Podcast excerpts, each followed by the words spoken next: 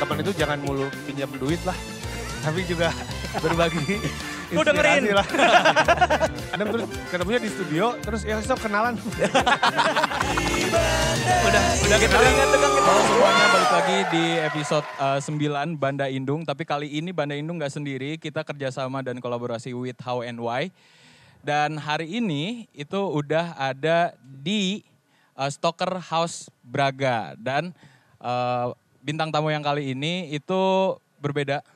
Sangat berbeda ya dari Karena biasanya kita uh, founder, terus juga dari suatu brand dan lain sebagainya. Tapi kali ini bingung saya harus nge-present apa ya. Karena kerjanya banyak, banget. banget. banget. musisi banyak, kah? Musisi Seni- kah? seniman, Seniman, uh, uh, interior, desain interior. Desain interior. Atau apa, pokoknya kita langsung tanya-tanya sama Mas Acong. Atau Mas Dandi ya. Yes, Sir Dendi. Dandi. Sir Dendi ini. Tepuk tangan dulu dong buat Ada teman-teman semua. penonton. Sekarang ada penonton. Ada penonton. Sekarang ada penonton. Ini dari Iya. dari Bekasi bukan nih penontonnya Iya, iya, nih. iya, iya. Penonton bayaran bukan? Jauh-jauh, jauh-jauh ini. Mana Universitas Gunadarma?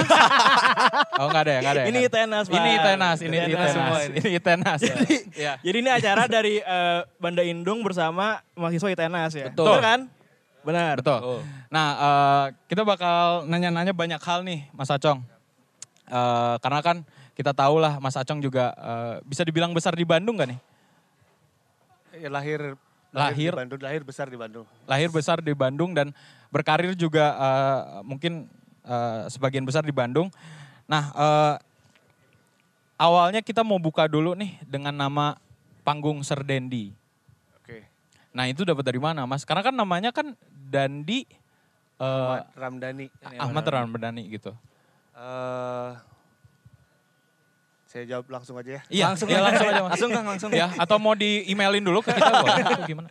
Boleh, jadi eh nama nickname si Serdendi itu awalnya muncul karena waktu itu pas bikin band Oke. eh, Teenage Death Star. Oh Mhm. yes. Yes. Itu kan band yang apa ya kalau kata bahasa anak sekarang mah bodo amat lah. Jadi Hmm. pokoknya waktu itu niat ingin tampil tuh mengalahkan segala cara termasuk ketidakbisaan saya dan teman-teman untuk ngeband. Terus udah kagok pengen maksimal jadi setiap personil eh, pengen pakai nickname. Kenapa pengen pakai nickname? Karena eh, apa? nggak ada orang yang kenal kita gitu. Meskipun waktu itu kita juga nggak yakin pakai nickname bakal dikenal, tapi ya udahlah bodo amat. Jadi satu-satu saya ngasih nama, cuman ternyata yang lain pada nggak mau. Akhirnya cuman saya aja yang pakai nama si Sir Sir Dendi Dendi. itu. Entah entah kenapa eh, pilihannya itu mungkin waktu itu mah ah, pokoknya yang penting gaya lah. Jadi depannya pakai Sir aja. Dendinya nama asli itu Sir Dandi dari diambil dari nama asli saya si Dandi Ahmad Ramdhani itu. Oh, oke. Nah, itu eh, kalau dulu kan kita cuma pakai nickname tuh di eh, akun PB doang ya. Iya. Udah ke Ya, doang. CS gitu doang. Tapi ini buat manggung, men. Buat manggung. Buat manggung. Dulu gitu. belum ada, ma- dulu masih apa ya? Friendster apa? From Friendster. Masih Rang- Friendster. MySpace. Norak, Iya. Rang Norak, MySpace ya itu. MySpace. Oh ya MySpace, MySpace. Jadi Iya. memang nickname waktu itu diperlukannya, "Ah, udahlah di dunia nyata aja deh pakai Oh. nickname gitu. Oke. Dan itu juga jadi eh, jadi bisa dibilang salah satu ciri khas Mas eh, Acong sendiri kan? Iya, jadi ternyata Hmm. banyak juga manfaatnya dari iseng-iseng nyebut nyebut-nyebut bikin nickname itu. Ah. Mungkin salah satunya eh, biar jadi pembeda karena di Bandung pada waktu itu ya sampai sekarang sih ada dua Dandi ya, satu Dendi sebenarnya. si Uncle D, Dendi, Yes. Dendi sama saya Dandi. Jadi Iya. kita tuh berteman juga main bareng si saya sama Dendi juga sempat eh saya alumni ITENAS ITENAS. DP Dendi Dharma tuh dulu kuliah satu tahun di Itenas. ITENAS tapi pas penjurusan dia pindah ke ITB, ITB. karena di ITENAS nggak ada fine art jadi dia Oh. dia pengennya s- Oh. seni murni jadi dia pindah Oke. nah eh, ya itu salah satu manfaatnya untuk ngebedain, nih, Ngebedain. Ini, ini Dendi yang mana nih Dendi Dendi yang karena dua-duanya memang nggak bisa diem lah. Maksudnya pengen selalu bikin apa, bikin apa, bikin apa gitu. Jadi Oh, Oke. iya. kadang-kadang sampai sekarang sih masih ketuker gitu. Masih, masih suka ketuker. Masih ke- suka ketukar. Tapi kan ada ada nama panggilan juga kan Mas Acong gitu. Itu sebenarnya nama dari teman-teman main, eh, nama, nama Oh. tongkrongan aja. Tapi pada akhirnya eh, orang-orang mengenal saya sampai sekarang tuh si Sir Dendi itu yang ternyata jadi jadi sebuah brand lah boleh boleh dikatakan gitu. Oke. tanpa sengaja gitu. Hmm. Termasuk dengan eh, ciri khas eh, Mas Acong sendiri pakai kacamata hitam itu. Karena kan di Eh, mana-mana ka- kayak pakai kacamata hitam mulu, Mas. Iya, soalnya itu ada filosofinya sebenarnya. Ah, apa tuh? Apa tuh? apa tuh? Apa Baru tuh? ini baru lima menit nih. Apa tuh? Apa tuh? Ini kita soalnya kepo, kepo kan Iya, soalnya. iya, iya, Ya, iya. jadi eh, apa namanya? Ya bukan saya aja sih sebenarnya. Dulu-dulu juga banyak yang pakai kacamata. Cuman eh, ya kalau saya di, banyak soalnya banyak juga yang nanya dan eh, jawabannya suka beda-beda. Cuman di sini saya jawabnya ini deh. Saya kasih jawaban yang ini deh. Jadi Yang serius loh cerita. jadi si kacamata hitam kalau di panggung itu Hmm. ibaratnya kayak eh, apa menjaga saya dari silaunya selain silau silau lampu panggung Iya, lighting. itu silau silau duniawi atau silau-silau semua simbol-simbol godaan yang bisa mendistract saya dari eh, fokus Oh. bikin karya ceritanya gitu. Oh, alah. Jadi kalau pakai kacamata hitam mah ah, iya. bodo amat lah makin Iya, ini iya. gitu makin Iya, iya, bebas iya, lah. iya. Ah, udah. Ya, karena kan Kayak kacamata kuda bukan sih yang, yang harus Beda, lurus. beda, Oh, beda, beda, beda, beda dong, beda. beda dong. Fokus. Beda dong, beda itu dong. mah Tetap fokus, fokus tapi kan? Iya. tetap- Fokus tapi tetap tetap kelihatan gitu. jelas gitu ya. Jelas tuh gemerlap dunia entertain. kurang kan? lebih kayak gitulah. Heeh. Dan eh, ini mau nanya juga sih sebenarnya out of topic juga, cuman eh, saya pengen nanya sih Mas. Mas kan sempat di Skotlandia juga ya, lama. Iya. Nah itu tuh ngapain sih Mas di sana? eh awalnya saya nemenin istri kuliah lagi kuliah lagi S2. Hmm. Terus karena waktunya cukup lama eh saya kan orangnya nggak bisa diem jadi akhirnya saya ikut residensi di satu studio desain Oke. ngambil kelasnya screen printing. Oh. Screen printing screen printingnya on fabric jadi screen printing di kain. Eh, kenapa saya ngambil screen printing di kain karena eh sepengetahuan saya tuh di sini sablon tuh jatuhnya jadi kaos jadi apa Iya. Hmm. sementara eh, s- sablon yang untuk jadi karya seni itu Hmm. belum banyak dilirik meskipun pelakunya udah banyak lah udah ada Hmm. mata kuliah di kampus-kampus seni Grafis, grafis, atau grafis grafis ya. itu udah ada cuman untuk jadi sebuah profesi itu di sini masih kurang dan Iya. saya ngelihat di sana ternyata bi- orang bisa hidup berprofesi jadi seniman si screen printing itu. Hmm. ada di kertas ada di kain. Nah ternyata juga saya belajar banyak eh, tekniknya. Apa screen printing di kain tuh mulai belajar materialnya. Kalau di kain yang polyester sama katun tuh beda. Kalau Iya. pengen tampilannya ini harus bahannya ini jadi kayak sekolah lagi gitu meskipun Oh, cuman sebentar. Itu sekolah atau course? sebenarnya course sih. Oh Mas, eh, Cuman pada akhirnya eh, si studio saya itu bolehin orang bikin brand, hmm. terus eh, mereka tuh ada art market rutin gitu kalau di sana seminggu sekali art market art market. Jadi memacu orang untuk eh, confident dan yakin bikin brand gitu, atau Oh. berkarya jadi seniman tuh yakin soalnya marketnya ada. Ada loh gitu ini Iya tuh gitu ada, ya. ada, ada acaranya tuh ada tiap minggu Iya. tuh dan Iya. pindah ke berbagai kota kan di UK itu termasuk si Inggris kan. Jadi bisa di Hmm. kota-kota di Inggris, bisa di kota-kota Skotlandia. Kota-kotanya nggak- gede tapi acaranya aktif banget. Jadi semua orang eh, bakal bakal nggak bakal nggak nganggur lah istilahnya setelah belajar itu. Oh. Kalau memang niat Hmm. di aplikasi jadi seniman atau jadi sebuah brand, jangan takut karena si marketnya ada gitu. Oh, oke oke oke oke. Kan banyak orang ini mas yang bilang eh, kalau negara UK, eh, Scotland, eh, Inggris, Iya. itu kan negara yang berbudaya. Ya.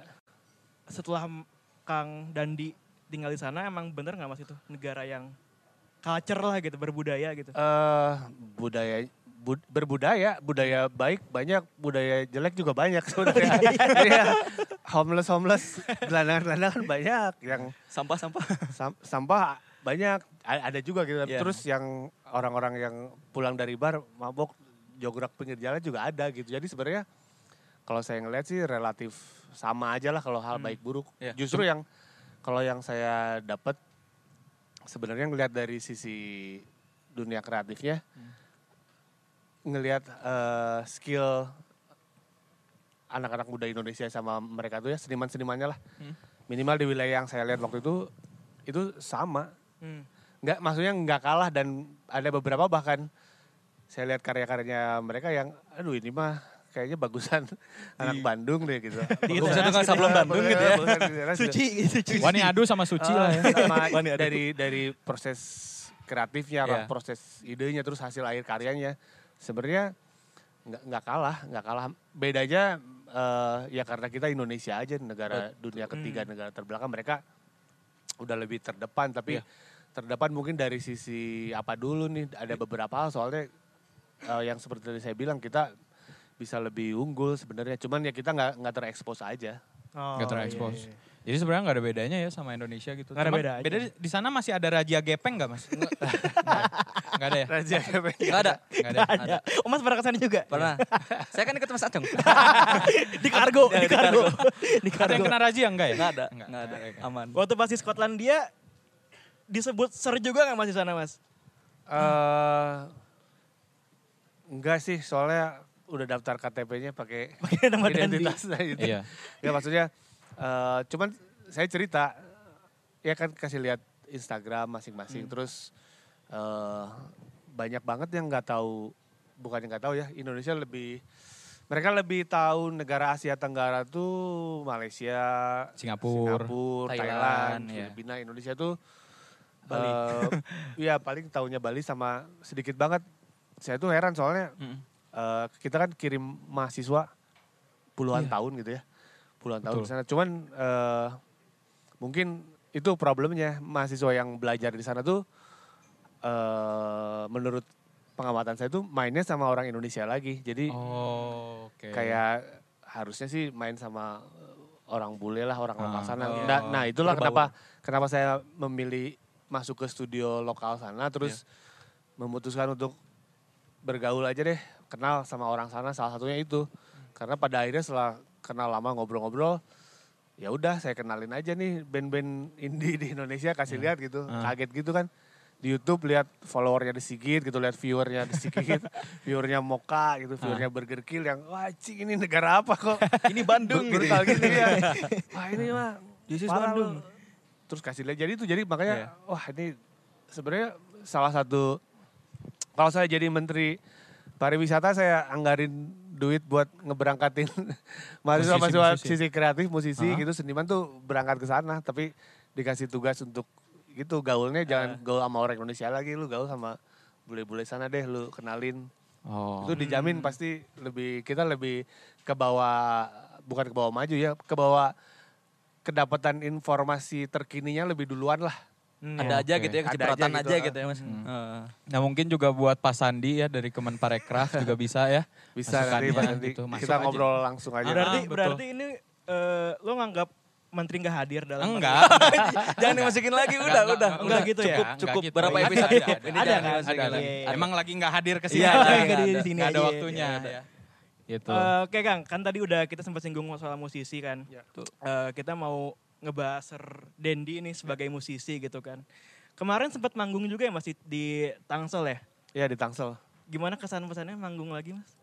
Setelah Seru beberapa sih tahun. setelah berapa lama dan yang ya pastinya kalau dari dari si musisinya seneng cuman yang saya paling seneng juga lihat orang-orang yang nontonnya gitu Hmm. mereka seneng lagi pada akhirnya eh, bisa ada acara seperti musik lagi gitu itu sih mereka jadi kita sama-sama memang berasa pentingnya musisi atau musik Iya. ada dua profesi yang menurut saya paling penting tuh musisi satu Mhm. untuk menghibur orang-orang yang galau untuk yang Betul. putus asa Betul. dihibur musik yang kedua dokter untuk menyembuhkan orang sakit Oh. itu aja dua yang lain mah terserah lah mau jadi apa Ya, gitu saya jadi dokter aja, Kang. kalau menurut saya yang, yang mesti ada itu aja musisi Iya. Sama dokter Nyembuhin Filos- orang. Filosofi, Filosofi- filosofi. Iya. ya. Iya. Apa kita mau jadi grup band aja gak sih? Ayo tuh. Aduh, aduh, aduh. gimana, Mas? akapela aja Iya. Kang saya bisa main kahun enggak? Bisa saya mah. Kebetulan saya juga nggak punya bakat di musik mas. Kayaknya, kayaknya cocok gitu. Mas kan eh, saya kemarin sempat baca kan di portal beri- portal berita Indonesia lah ya. Eh, jadi sebelum eh, Mas Dandi berkarir di dunia musik, itu Mas Dandi tuh sempat bikin usaha furnitur ya. Ya. Yang Harrington Home kalau Ya, nggak salah ya. namanya kan. Nah, eh terus di artikel itu ditulis kalau ketika Mas Dandi menjalankan usaha si furnitur itu, Mas Dandi ketemu sama salah satu personilnya Malik. Ya, drummer Eh, ya. Mbak Widi ya? Mas Widi, Oh, Mas Oh iya. drummer, drummernya. Oh, itu Itu Widi Vera. Vera, beda. Kebalik. Onat, itu onat. Itu onat. Bukan. Vera. Vera itu. Onat lagi. Itu Widi Vera Iya, salah. beda, beda, beda. Eh, momen itu yang bikin eh, Mas Dandi bermusik atau sebelumnya emang udah pengen jadi musisi?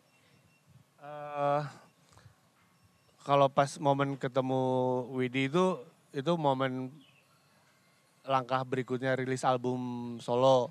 Hmm. Tapi kalau pengen jadi musisi sebenarnya eh, nggak nggak pengen pengen amat ya karena memang nggak bisa nggak bisa aja awalnya. Nah. Maksudnya nggak, aduh gue nggak bisa main gitar, nggak bisa ngapa-ngapain, pokoknya teriak-teriak doang aja nyanyi. Nah itu tuh muncul pas kuliah di Tenas dulu karena banyak band-band di angkatan saya itu yang dulu sering main di Gor Saparua. Oh, ada iya. Pupen, terus si apa dulu Pure Saturday, Ya. Oh, biar ada ada The Wave dulu zaman-zaman tahun segitu tuh. Jadi kita sama anak-anak kampus diajakin, ayo nonton, ayo nonton, nonton. Dan kalau nonton sama band temen kan gratis kan, pura-pura bawain apalah gitar. Betul, apa. betul. Jadi kru lah, nyamar jadi Betul. kru. Ya udah jadi waktu tahun segitu masih enjoy aja, nggak Hmm. kepikiran ngeband.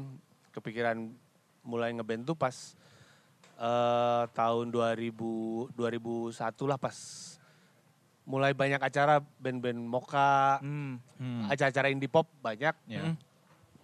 Ya udah waktu itu saya sama Alvin udah mulai mau antara lulus nggak lulus, terus di Bandung lagi rame banyak acara. Hmm. Nah udah dari situ jadi mulai, aduh lah mau ngangguran ngapain ya? Udah coba coba aja deh bikin band dan dari situ aja keinginan untuk bikin band baru muncul tahun segitu berarti. iya. Jadi- Berarti selain di Saparua, dulu sering mainnya di mana sih Mas angkatannya Mas Dandi buat ngeband gitu? Eh, kalau jam- di era Saparua saya belum belum ini malah belum Belum main? belum, Belum main, main. belum main. punya band lah Masih nonton. masih nonton Iya. pas kalau di Bandung tuh dulu di sini ada apa ya Braga. Eh, eh, Bra- di, di Landmark? Braga bukan apa Majestic bukan yang di enggak lebih Bukan. kecil klubnya oh, lebih kecil? Eh, Amsterdam Cafe masih ada udah nggak ada sih kayaknya Oh. ada di sini tapi di si Amsterdam Cafe itu si Ah, iya. pertama si Tina Destar manggung sama Oh. band Jakarta beberapa lah Hmm. karena dulu juga susah venue-nya untuk saya si Tenis itu aneh juga sih band berisik gitu tapi kita manggungnya selalu di acara indie pop gitu. karena mungkin Ketika teman-teman orang nyantai gitu. ketika orang nyantai ini dikasih Ini berisik, dikasih berisik. buat band-band pembubaran acara kali ya. bubar gitu. gitu. Oke, oke. Yang oke, kayak- oke, oke. Di apa ya? Oh, yang kayak di saya lihat kayak di Synchronize ya, ya, yang tahun 2019 itu ya. Kayak Iya, Synchronize iya, iya. 2019. Itu itu 2019, kebayang 2001 gitu 2002 Gue gitu. lebih kan. kacau lagi sih. Wah, Pasti lebih Iya. chaos gitu. Karena dulu masih kezamanannya masih Gor Saparua cuy. Kalau Iya. sekarang kan angkatan kita mungkin kayak Lapang PPI, PPI. Coba. terus Sabuga. Itu masih bagus itu mah. Iya, masih masih bagus. Kayak sekarang udah di apa tempat-tempat kecil tuh udah jarang gak sih? Terakhir tuh di Lubel yang di Siabudi. Oh, iya, Oh iya. iya. Iya, Lubel. Tapi udah nggak ada juga sekarang. Eh nggak tahu deh masih ada nggak sih? Nggak tahu ya maksudnya eh, karena memang tempatnya kah atau memang si industri kreatifnya nih gitu. Oh ya nanti itu ya. Nanti Itu kita bakal itu bahas nanti ya. ya. Boleh. Itu nanti, itu nanti. Eh, Mas, kalau misalnya ngomongin soal idola nih dalam bermu- eh, dalam musik gitu, siapa sih yang jadiin eh, role model buat Mas Dandi? eh idola bermusik mah saya nggak punya ya karena semua yang saya suka itu musiknya jago-jago. Tapi ketika saya pengen tiru saya nggak bisa gitu. Misalnya siapa ya? Misalnya eh gitaris vokalisnya The Libertines lah Pete Oh, iya. Doherty saya suka tuh Hmm. tapi begitu saya coba ngulik-ngulik lagunya, udah nggak bisa eh, nggak, sayanya nggak bisa gitu, Iya. nggak bisa kunci-kunci. Jadi ya udah, eh, akhirnya saya cuma ngambil eh, apa, ngambil proses kreatifnya dia aja, gimana sih dia Iya. bikin karya gitu. Jadi Hmm.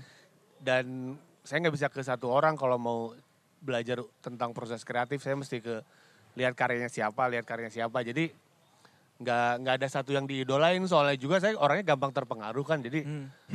kalau untuk proses untuk kalau menurut saya Ya. dalam berproses kreatif harusnya kita nggak boleh terlalu banyak dipengaruhi oleh idola atau oleh siapa pun itu. Satu orang ya. satu orang eh, karena itu bakal mengganggu apa proses penciptaan ide-ide kreatifnya. Kalau kita udah kepentok si ini bagus eh gua gua pengen kayak gini gini gini. Nah itu secara tidak sadar pasti ada unsur kayak gitu ya Oh. Nanti outputnya tuh hampir mirip-mirip jatuhnya. Iya jatuhnya hampir mirip-mirip. Kalau saya lebih suka udah bebasin aja. Jadi bisa dapat inspirasi Ah. idola tuh dari siapa aja dari dari jenis musik yang lain lah, dari eh, seniman yang berbeda kesukaan lah, dari apa pun itu gitu.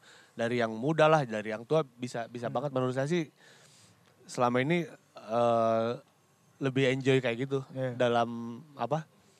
Berkarya. dalam berkarya untuk si pengidolaan ini. Jadi nggak nggak nggak bisa saya sebutin Hmm, salah iya. satu gitu nggak bisa. Bahkan dari temen pun bisa belajar Bisa ya. Banget, bisa banget dan memang nggak usah jauh-jauh sih dari belajar dari temen aja gitu. Ya Hmm. ke temen itu jangan mulu pinjam duit lah. Tapi juga berbagi inspirasi lah. berbagi inspirasi lah kalau kita punya ide Iya. apa, sharing, ngobrol-ngobrol apa, Heeh. gitu. Oh iya. Wah, ternyata berguru tuh bisa sama siapa aja. Sama, Sama siapa, siapa aja. Bro. Bro. Aduh, ada Mending jadi idola ya mas daripada ngeidolin orang gitu. Nah, bisa, bisa. Kalau aliran musik favorit deh mas, buat Mas Dandi. Kalau saya itu juga, saya orangnya agak bosenan ya. Jadi Hmm.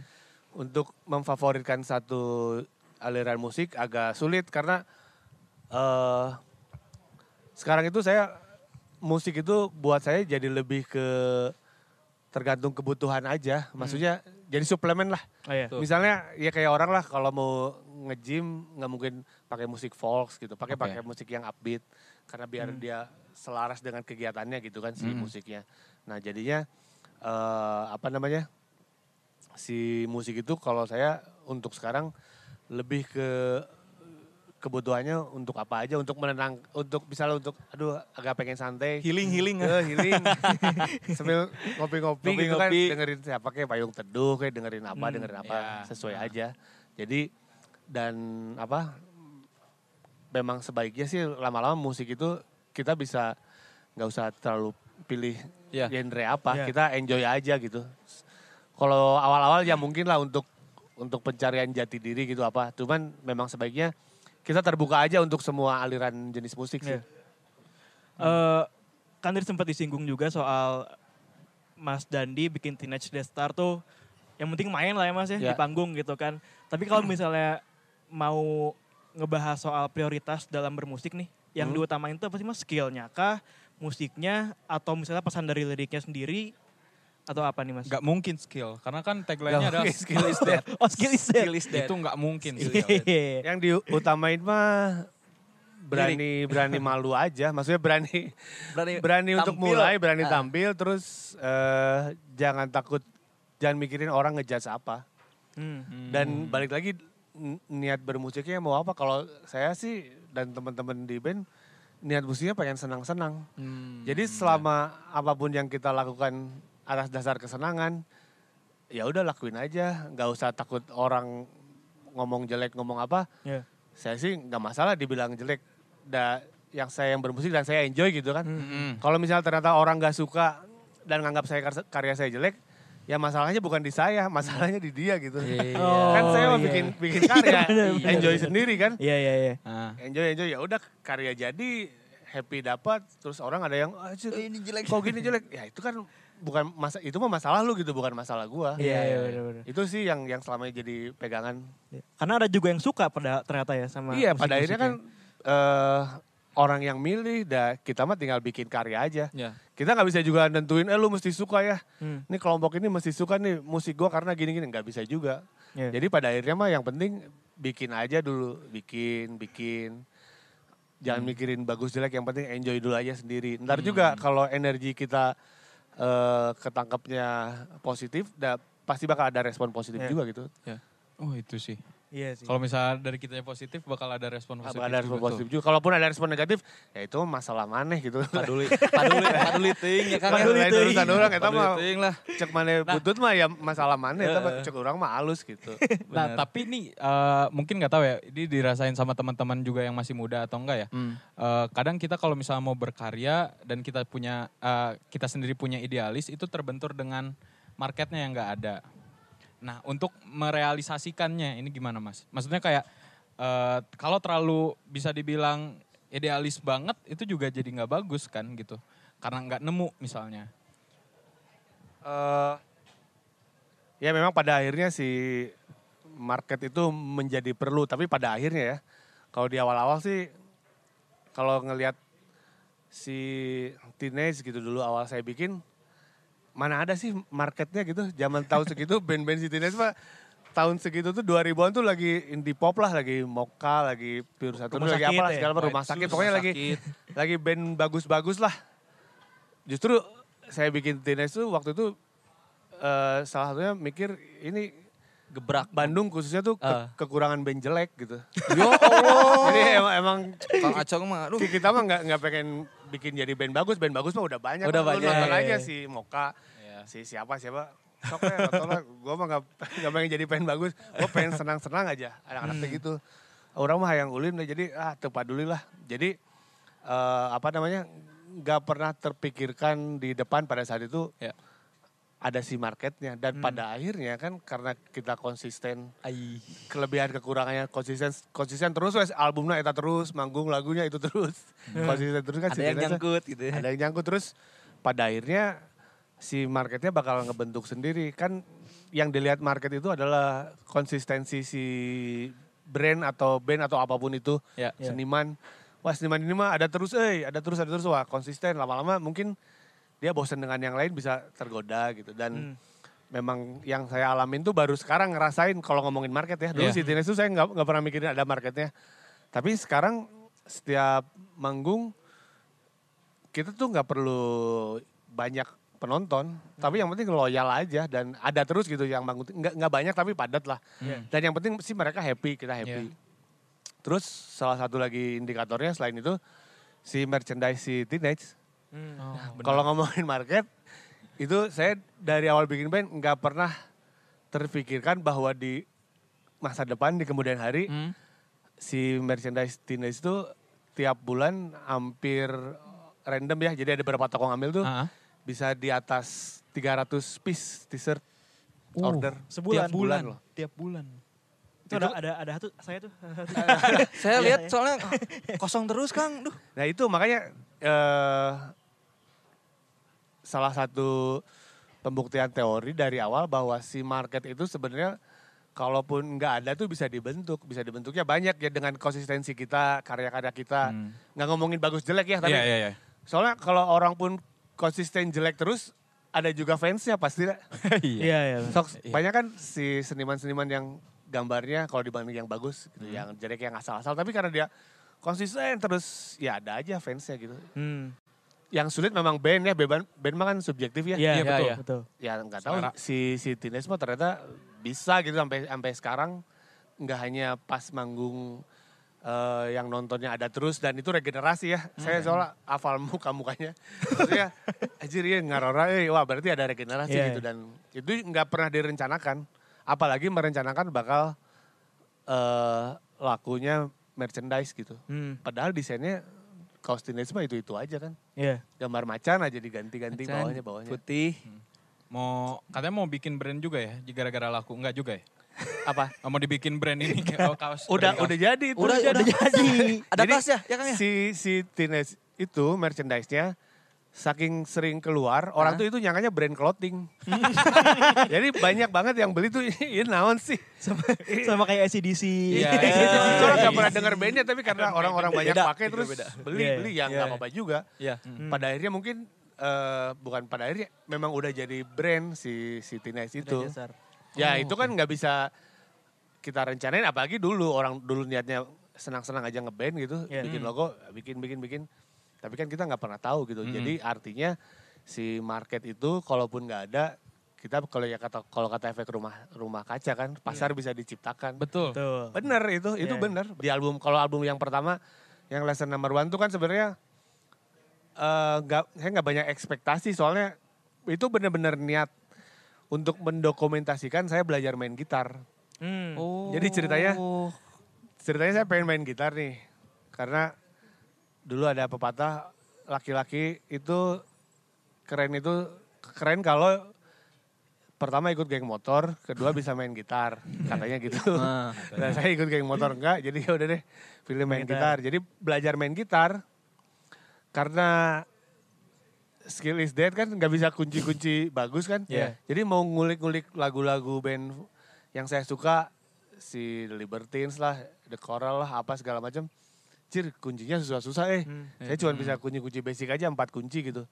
Terus kan kalau belajar main gitar, eh, bawain lagu orang nggak bisa.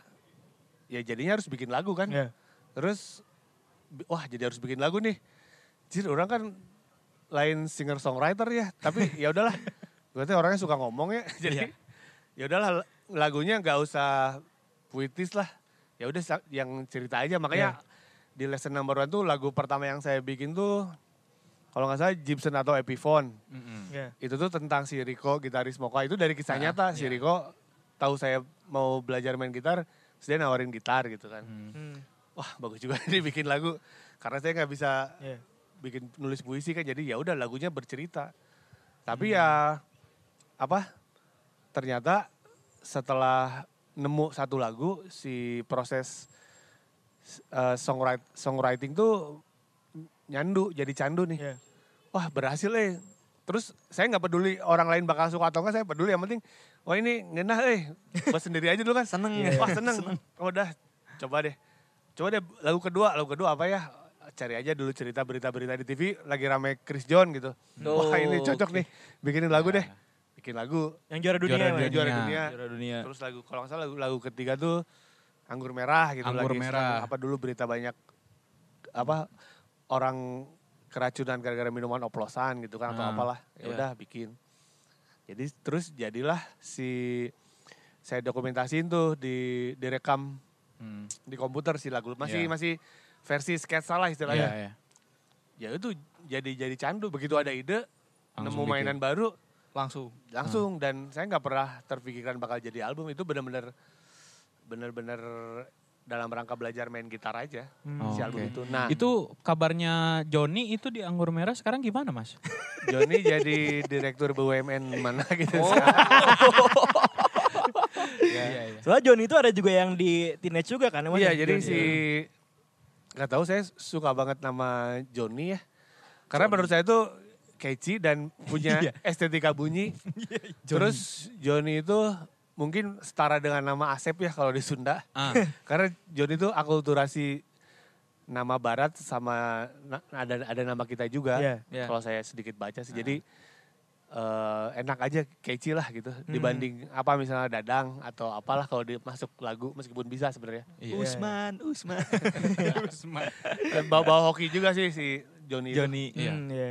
Eh, Johnny in my head. album yang pertama tuh kan dirilis 2014 kan ya mas ya? Yang si lesson number one. Iya. Dua, eh, 2011. Sorry, 2011 ya? 2011. Oh. Itu tuh udah emang ada kerangkanya dari pas zaman mahasiswa atau pas lagi kerja di Jakarta sebelumnya gitu? Atau emang baru dibikin tahun 2011 si albumnya? Si album itu tuh kalau saya buka lagi YouTube saya zaman dulu tuh ternyata saya mulai bikin lagu bikin bikin lagu itu 2009. Oh sorry lagu pertama tuh yang saya bikin Antrufang. Sorry sorry saya lupa. Antrufang. Iya, iya. Antrufang ini saya cerita awalnya ya. Ini juga nggak nggak sengaja. Jadi eh, pas saya belajar main gitar itu si Antrufang tuh Anto na- nama teman saya. Gitarisnya. Oh, gitarisnya. Siapa sih? Eh, Seventies band Seventies eh Tulus gitaris Tulus terakhir Oh dia iya, gitaris Tulus. Tulus. oh tulus. Dia anak-anak desain produk ITNAS adik kelas. Iya. Nah, eh sebenarnya salah satu pemicu yang saya bikin lagu sih karena dia waktu Ya. itu Jago Saya- banget. meng- dia jago banget dan dia upload di YouTube. Saya nonton YouTube-nya terus saya ngerespon, "Wah, anjir si Anto eh keren gini main gitar. Coba deh." Tapi saya bukan bikin lagu yang bagus, tapi saya bikin lagu tentang dia gitu. Iya. Judulnya si Antrufang itu. Hmm. Oh. Nah, abis Androfang baru yang lagu-lagu yang tadi. Nah, dalam prosesnya ketika semua udah terkumpul nyambung ke yang tadi. Hmm. Saya ketemu sama Widi gitarisnya. Malik. Eh, drummernya Eh, Malik, Malik, Malik, Malik. ya, Malik. Iya. Itu pas album pertama direkamnya di organik juga nggak mas di Malik? Jadi album pertama itu setelah saya ketemu sama Widi, Ya. terus ngobrol-ngobrol, eh saya bilang, Wid, gue punya lagu eh karangan sendiri, gue negong aja lah, Langsung. aja. Nih dengerin, terus sebelum rekaman, Hmm. saya karena karena saya tahu dia drummer, Hmm. saya ada beberapa manggung si Sir Dendi itu. Hmm. Terus saya ajakin dia ngedramin. Iya. Terus ternyata dia mau dan karena lagunya gampang, ya nggak latihannya boleh dibilang cuma sekali dua kali lah. Ya. Terus Iya. dia senang senang senang terus kita nyambung lah. Terus dia akhirnya eh, saya kasih semua materinya langsung Hmm. ditawarin aja udah deh. Dia punya dia baru pindah ke Bintaro studionya kantornya belum pernah dipakai tuh studionya dia diperamanin sama rekamannya si Sir Dendi. Udah deh si Malik belum rekaman udah lu aja duluan rekaman gitu. Iya. Pernah main sama ini juga kan ada palohnya sore. Ya, nah jadi setelah sebelum rekaman tuh kita manggung-manggung Ya. eh kan cari edisional ya. Hmm. Tadinya cuma sendiri tuh, sempat beberapa kali main sendiri Hmm. di Jaya Pub di mana gitu. Oh, iya, Pak. Sendirian eh kalau kalau saya sih seru-seru aja tapi lama-lama anjir bosen oke. eh. Sorangan, Sorangan aja, gitu, kudu, iya. kudu ngomong terus Capek. terus aduh akhirnya ngajakin dulu yang saya yakin pertama Hasif. Hasif tuh dulu jurnalisnya majalah Rolling Stone. Oh yang suka Hmm, patah-patah. yang suka ya? ada di YouTube ya, Ya, ada terus ya. Asif, iya. Arif, Asif, Asif. saya ajakin dia ngisi gitar, ngisi melodi berdua. Terus lama-lama ngeramein kurang, eh ajakin siapa ya Asif? Oh main bass itu aja, Ade Paloh, so, sore lagi vakum waktu itu. Hmm. Ya. Ajakin Oh. Ade Paloh, terus akhirnya makanya langsung ajakin lagi Widi, ketemulah. Oh, Gitu. iya. Nah, Gitu, kenal sama semua Kenal, orang. iya Betul. jadi eh, link apa eh, lingkaran pertemanannya yang yang kenal aja, ngajak-ngajakin aja. Tapi kan lingkaran pertamanya musisi semua ya. digantinya sih. sama KKS kan yang basis Vincent. Oh iya, iya. Iya. Itu mah teenage gak sih? Itu teenage. itu awalnya sih tidak Teenage terus kemarin ada di mana? Kios aja Kios ya? Ka- Oh iya, Kang iya, ya? iya, iya, iya, pas yang launching. gantiin itu. Mm-mm. Iya, iya. Nah ini kan yang du- 2019 itu ada EP Intermediate itu ya. Iya. Ah, eh, ada dua lagu yang eye catching nih. Kelihatannya kayak ada Jurnalisa sama MRT. Ya. Itu tuh punya arti tersendiri gak sih mas? Menurut Kang Acong? eh ya karena waktu itu saya pengen bikin lagu baru dan Mm-mm. karena cuman modalnya berdasarkan cerita-cerita pribadi dan kesukaan eh, pribadi jadi Iya. ngambil tema si jurnal Risa tuh ya karena saya nonton jurnal Risa Oh. Nonton? nonton dan ya kan saya kenal sama Risa kan Iya. Terus Iya, heeh. saya tahu dia punya kelebihan dibanding yang lain tuh dari dulu saya udah tahu Hmm. cuman baru tahu dia ternyata bikin konten YouTube setelah episode keberapa Hmm. terus wah ternyata bikin YouTube-nya saya lumayan seneng sih. Konten-konten mistis meskipun agak penakut lah. Bukan bukan yang pemberani banget juga. Jadi begitu Risa tahu bikin konten ya udah saya lihat di episode keberapa terus saya track down gitu lihat ke episode awal. Ya. oh ternyata dari situ saya ngeliat prosesnya. Ya. wah si Risa keren gini eh. Dari dia mulai sendiri terus tim produksinya masih sedikit Iya. kameranya masih masih belum tersetting lah belum Iya, ada lighting belum ada apa betul. terus saya ngeliat tuh Sekarang. proses sampai sekarang jadi makanya anjir ini keren deh proses kreatifnya gitu jadi Ah. lanjut aja nonton terus gitu Uh, sampai sekarang juga uh, udah sempat ada tuh mukanya kan Iya. di billboard, Billboard Antapani. Antapani. Oh iya, ada udah kan ada. waktu itu, Kang. Saya lagi di jalan Jurnalisa kan. keren keren Ada jurnal Risa. keren keren ya itu eh, apa namanya si lagu itu dibikin gara-gara itu gara-gara ya karena saya suka aja Suka, nonton dan memang eh, real gitu si Iya. si lirik segala macam sebelum saya rilis saya kasih denger dulu ke si Risa Risa ini bikin lagu tentang jurnal Oh, jurnal Risa oh, langsung- dengerin dulu nih Oh, iya. Dengerin dulu. ini dengerin gimana pendapatnya Oke. terus dia bilang oke terus ngedengerin ke timnya semua Hmm. terus pada seneng ya udah udah ACC mah langsung dirilis aja Lagi naik-naiknya ya Kang ya? waktu itu itu, tuh ya, 2019 waktu tuh. itu lagi serunya dan memang memang bagus sih dia Iya. Iya, iya. Sama MRT juga ya? Kalau MRT ya kalau MRT waktu itu memang pas lagi mulai di Jakarta udah mulai dibuka. mulai Ya. mulai dibuka. Ah. Jadi pas kebenaran ya udah deh ada bahan lagu juga ya udah di- dijadiin lagu aja. Sama gitu. Kang Soleh ya? Ya sama Kang Soleh eh, bantuin rekamannya. Oh, Rekamannya juga bantuin gitu rekaman. cabutan. Ini main drum siapa Tuh ya? kan enak ya. Ya itulah gunanya berteman. Iya. Ah. benar-benar. Berarti selain dua itu kan ada yang ngebahas GOT dan Jon Jon Snow apa? Jon Snow, iya. gitu. Sesuka itu juga berarti sama GOT. Iya, waktu itu juga lagi rame-ramenya si film si Game, Oh, of, Game of iya, Thrones Game itu. of Thrones. Sebenarnya saya nggak terlalu itu kan film sebenarnya diputarnya udah lama Udah ya. lama. ya, udah lama. Eh, cuman waktu itu karena saya lagi sering di rumah Mm-mm. nonton HBO tuh eh, si itu diputar terus Game of Diputar Thrones. Ya. Jadi kan lama-lama nih si Game of Thrones tuh kayak kayak kita kalau kita nonton film India kalau kalau kita lima menit nggak cabut kita bakal terus ngikutin Iya, film iya. itu kan. Ketagihan. Eh, kayak kayak anjir nempel aja jadi penasaran si Ga- Game of Thrones tuh gitu. Oh. Jadi anjir ke bawah eh suasana jadi ya udahlah tonton tonton tonton pas ada kebutuhan bikin lagu oh ya udah deh bikin lagu itu aja Jon gitu. Snow. Jon Snow. Gitu. Oke ya, Yal. Jadi emang rata-rata semuanya dari eh, apa ya? Cerita cerita di sekitar cerita di banget ya. sekitar, cerita di sekitar dan kesukaan lah karena kalau saya tuh prinsipnya kalau mau bikin karya Iya. ya jangan di jangan dibuat susah lah dibikin simpel aja apa pun itu gitu Hmm.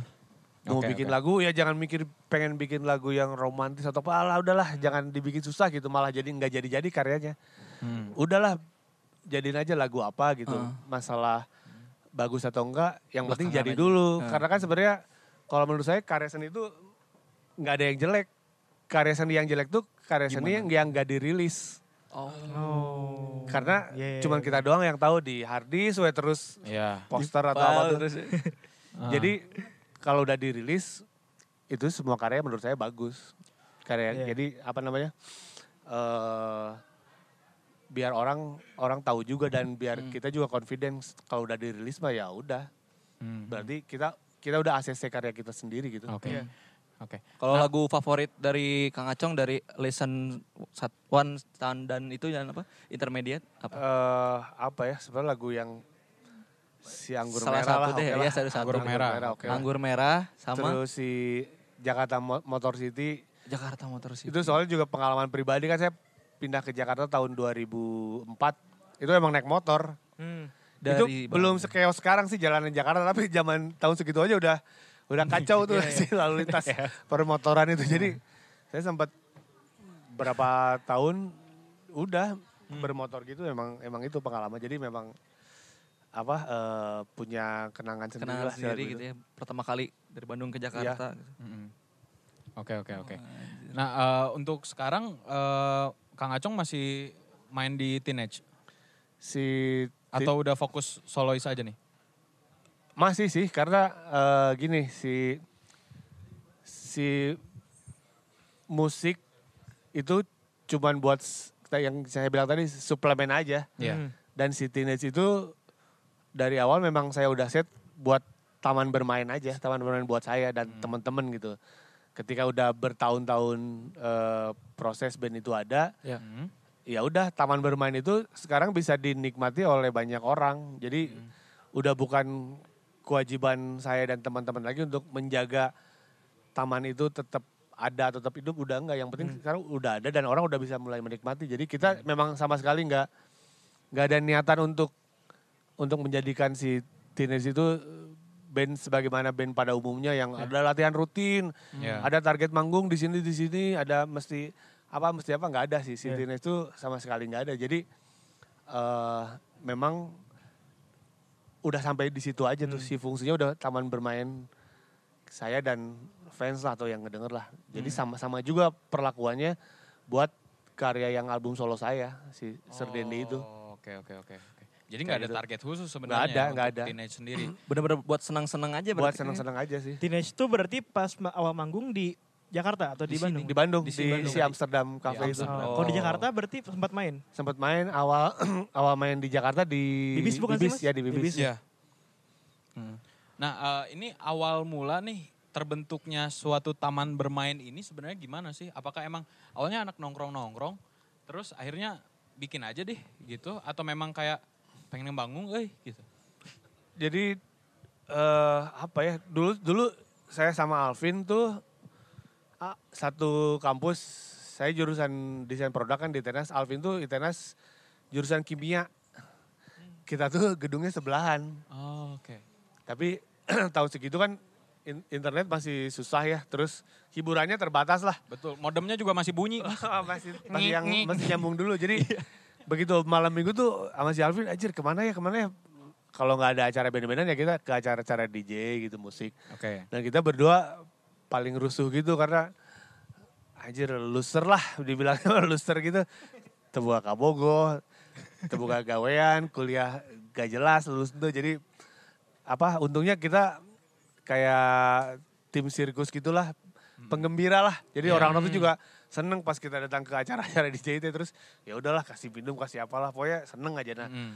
Lama-lama wah anjir bosen oke kia ya udahlah kita bikin ini deh manggung gimana kalau kita coba manggung spontan aja.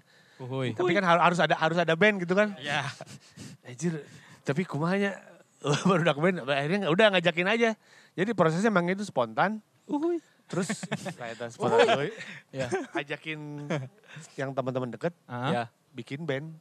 Intinya sih gimana caranya kita menyalurkan eh, hasrat untuk tampil Ya. dan untuk bersenang-senang secara maksimal dalam bentuk band gitu. Nah awalnya kan belum ada lagu kan berarti. Itu Belum ada. bawain Jadi, lagu apa? eh ini saya apa cerita jadi proses milih personel pun terkesan asal cabut Cabut, aja asal asal tahu oh ini bisa main drum Aj- ajak jadi si Alvin itu yang milih pemain bass sama pemain gitar Ah, ah. saya cari pemain drum sama pemain gitar Ah. dan orang-orang yang dipilih Alvin sama dipilih saya itu nggak nggak nggak saling kenal Oke. Jadi- Oh random bener-bener. Eh, random terus ketemunya di studio terus ya sok kenalan udah udah Kita kenalan ingat tuh Kang itu mah. Iya, udah kenal terus bingung. Terus dia latihan lagu naon? Oh, lagu na ingin lagu ya. Udah baru kenal disuruh bikin lagu Ya, langsung. terus gitu. untung mereka baik ya teman-teman Oh, iya. yang saya jagain waktu itu. Anjir ya, terbalik cina. Nggak cuma tewau. Kenal di situ terus latihan band. Lagunya nggak ada terus suruh bikin lagu. Jadi pada akhirnya juga mereka bikin, mu- mereka ngegenjreng aja pokoknya asal berisik. Mm-mm. Nah, saya jojorowokan aja tuh jelas gitu. Terus tapi anjir seneng eh Fit, game kumaha. Ayo, happy lanjut. tuh. Happy, nyangges yuk. Cari panggung, udah cari panggung. Jadi panggung.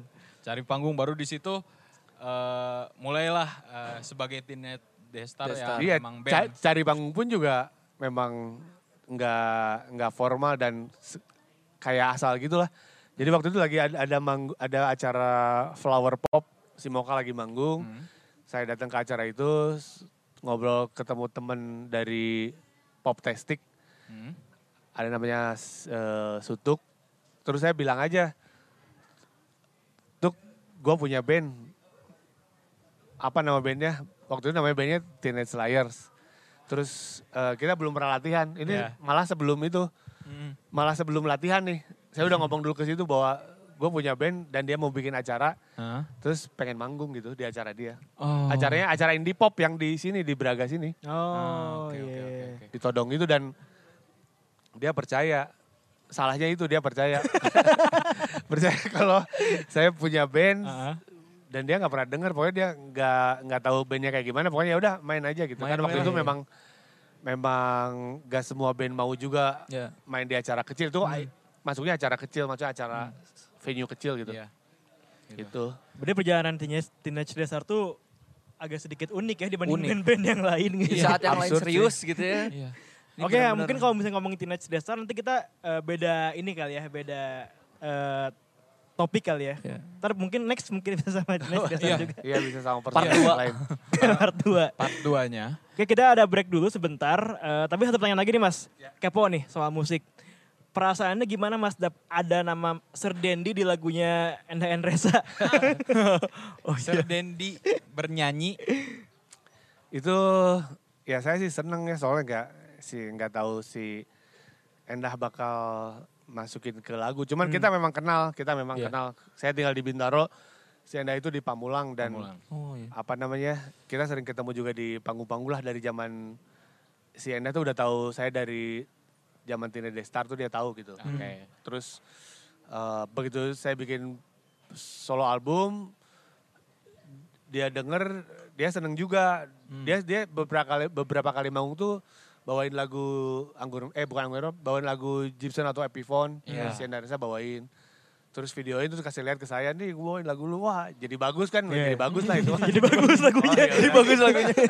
lagu jadi bagus gini wah keren gini berdua ya udah kita memang berteman dan sepermainan sampai pada akhirnya dia dia bikin lagu itu dan memang Oke. ternyata eh, cocok lagunya karena selain saya ya ada nama band-band lain dan itu bagus Ya, sih sebagai banyak. tema lagu dan memang si Endah nulis berdasarkan ya itu cerita dia tentang perjalanan eh, dia ngelihat pengamatan dia di dunia musik Iya. dan dan band-band yang dia suka mungkin pada saat Iya. itu. Jadi saya sih pas dikasih denger wah bagus lagunya. Pertama itu kan wah enak dan ya seneng aja karena jadi rame-rame belum pernah ada lagu kayak gitu kan. Hiburan Iya. indie. Belum pernah tuh. Hiburan indie. Hiburan indie. Oke. Oke deh. eh, Kita bakal ngobrol lebih jauh lagi, lebih banyak lagi dan juga mungkin buat teman-teman semua yang nonton di sini nanti kalian ada sesi untuk kalian bertanya ya. sama ada ulangan ntar kan? Enggak ada, enggak ada beda Ada beda. teks tertulis nggak sih Bukan, bukan, bukan, mereka? bukan. Siapin aja LJK sama pensil HB ya. Dua, dua B. Oh iya, dua B. dua B. Eh, jangan ke mana-mana, stay tune terus di Banda Indung. Pada episode kali ini, Banda Indung memiliki kesempatan berkolaborasi dengan How Why DKV, yang merupakan pameran tugas akhir dari teman-teman mahasiswa DKV Institut Teknologi Nasional Bandung.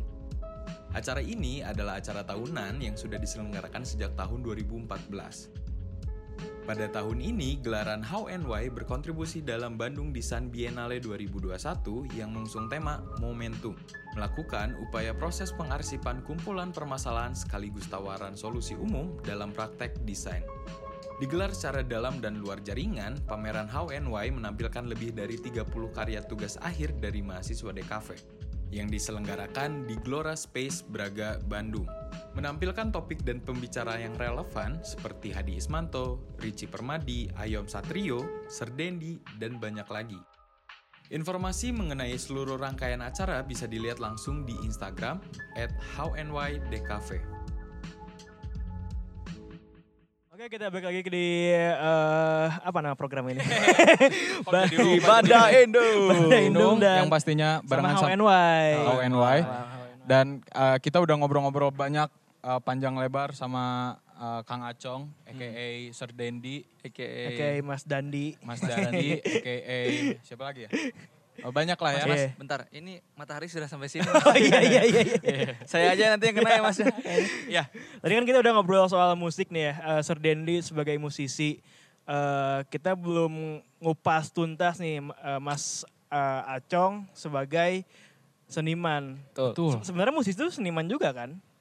Musik itu seniman juga cuman cabangnya seni musik mungkin istilahnya. Seni musik kali Seni ya. musik. Musik berkarya ya Kang ya. Nah kalau yang yang sekarang seni atau seni rupa nih mas, dari sudut pandang eh, Mas Acong tuh apa sih artinya mas? eh kalau saya berkesenian di khususnya seni rupa itu kan sebenarnya awalnya personal interest aja. personal interest karena sekolahnya di Fakultas Seni Rupa dan Desain, jurusannya desain produk di Tenas. Jadi eh kita memang eh, diajarin dari TPB ya, dari tingkat satu tuh eh, skill-skill kesenirupaan lah si drawingnya apa Iya. segala macamnya bekal-bekal dasar lu nanti jadi seniman tuh diajarin juga meskipun jurusannya di- jurusan desain desain produk. Jadi pada akhirnya ketika selesai kuliah masih ada beberapa skill dan eh, minat tentang seni rupa itu masih ada. Dan itu terserah si mahasiswanya pada akhirnya mau diaplikasiin sebagai jalan hidup dia jadi desainer produk atau sebagai seniman atas dasar ketertarikan dengan skill yang diberikan di tingkat satu.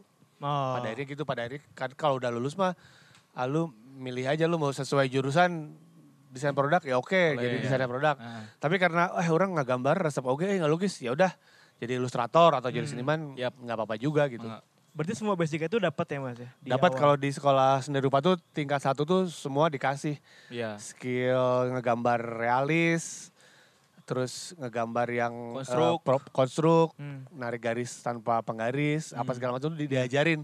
Nanti kan Narik Ber- nafas ber- tanpa nafas juga Eh, ya? enggak. Enggak, enggak. itu beda buat beda, ini, beda. buat apa? Merpati putih. apa.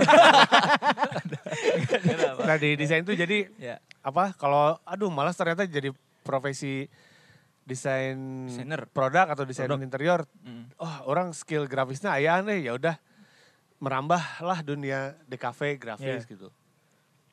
Gitu. Hmm, jadi basicnya tuh semua dapat gitu Semua kan. dapat. Jadi mau jadi apa juga bisa gitu. Bisa. Ya. Ini kan banyak yang bilang nih mas ya, eh, teman-teman saya gitu kan yang kuliah di Fakultas Seni Rupa juga. Ya. Hmm. Kalau ditanya seniman favorit siapa sih? Serdendi gitu banyak yang ngomong gitu kan. Mungkin Akeo juga sama kan? Iya. Dia juga di seni rupa gitu kan. Nih, Serdendi Akeo gitu kan. baru uh, Baru lulus. baru lulus. baru lulus. Saya di interior kan. Interior. Jadi waktu pertama kali dapat info, Keo besok kita interviewnya sama Sir Dendi, nggak bisa tidur Kang. Nggak Gini bisa tidur. aja di rumah, Iya. diem aja. Biasa ngeliat di YouTube ya Allah. YouTube Hasif, Hasif. Iya, oh, itu pasti ya. Eh, banyak yang bilang kalau eh, Serdendi itu panutan lah, role model, parameter sukses, eh, di- desainer sukses tuh Serdendi. Hmm. Karena segala bisa. Segala bisa. Betul. Kalau dari menurut Mas Mas Dandi nih, kenapa sih bisa kayak gitu Mas? eh kalau ngomongin sukses ya setiap, orang tuh beda-beda artinya sukses ya. Jadi saya tuh agak kurang suka sama eh, motivator-motivator yang ngajak orang ju- untuk jualan lima lima kunci menuju sukses atau apalah. Sebenarnya ya itu sukses menurut siapa dulu. Kalau menurut dia sukses ya belum tentu menurut kita sukses Iya. dan pada akhirnya kan yang dicari sih kesenangan aja lah. Hmm. Karena kesenangan orang kan beda-beda gitu. Beda. Jadi kalau sukses, eh, saya dibilang sukses, menurut saya ya saya sukses dalam bidang eh, melakukan apa pun yang saya suka. Iya. Itu itu saya udah sukses lah di situ ya. Iya, benar. Bukan bukan nggak ngitung materi segala macam enggak, tapi dalam parameter saya melakukan apa pun yang yang saya suka tanpa ada halangan, tanpa ada tekanan, tanpa ada apa tuh saya sukses tuh. Saya Iya. bermusik, saya sukses, saya nggak peduli orang dengerin musiknya bagus jelek, saya nggak peduli. Pokoknya saya pikir ya udah udah sukses saya musik Hmm. di apa eh, seni rupa. Hmm. Ya karya saya nggak sering pameran, karyanya juga gitu-gitu aja flat. Tapi saya sih merasa sukses karena itu sesuai dengan apa yang saya mau gitu. Iya. Iya. Nah, apa eh, di bidang yang lain juga gitu di bidang saya dulu bikin furniture furniturean si Harrington Home. Ya. Itu saya beli furniture lama terus dibagusin, terus dikasih signatur artwork saya tapi bukan digambar, bukan dilukis tapi dipahat gitu. Hmm. Terus dijual terbatas, terus sekarang eh, berhenti berhenti juga karena saya nggak nggak konsisten aja gitu. Karena saya sibuk di yang lain. Cuman Iya. menurut ukuran saya saya udah sukses. Minimal saya sukses eh, menyalurkan ide sesuai apa yang saya inginkan. Jadi karya seni yang yang real yang jadi benda gitu. Nggak Iya. nggak cuman cuman di hard disk aja cuman di sketsa aja. Nah itu itu yang itu yang saya pikir sekarang itu perlu dibanyakin atau perlu diedukasi bahwa tingkat kesuksesan itu harus dibalikin ke pribadi masing-masing Iya. nggak harus melulu suksesnya terkenal banget atau Nah. didengerin atau di likes karya seninya sama berapa ribu orang gitu enggak tapi Hmm. balik lagi back to basic aja Ya. ini lu udah seneng nggak bikin sesuatu ini gitu Hmm. Hmm. kalau ini udah seneng mah itu udah sukses kalau Iya. menurut gua nah sekarang tinggal mau, mau diapain nih si kesuksesan ini dibawa misalnya ternyata bisa jadi sesuatu yang menghasilkan ya udah lanjut aja Hmm. tapi inget ya ini nggak nggak bakal langsung instan menghasilkan karya lu tuh Iya. karena lu masih harus kerja keras untuk konsisten eh, produktif, bikin terus biar orang tahu karena salah satu indikator orang ngelihat eh, kita sebagai seniman itu karena karyanya ada terus. Iya. Iya, Nah berhubung saya itu banyak maunya bikin ini, bikin itu, bikin ini, bikin itu yang nggak melulu satu bidang. Jadi mungkin orang lihatnya ada terus namanya gitu si Sir Dendi ini ada terus meskipun tiba-tiba ada Sir Dendi tapi ngeband, Iya. ada Sir Dendi tapi bikin ilustrasi apa, Sir Dendi bikin furniture, bikin interior, bikin apa. Tapi yang penting ada terus artinya eh, tetap produktif. Iya. Yang ngebedain mungkin bidangnya saya nggak satu, saya banyak aja karena memang banyak maunya gitu. Jenis karyanya beda-beda. Jenis karyanya gitu ya. beda-beda. Boleh nyoret-nyoret Mercy loh. Ya ada ya gitu-gitulah.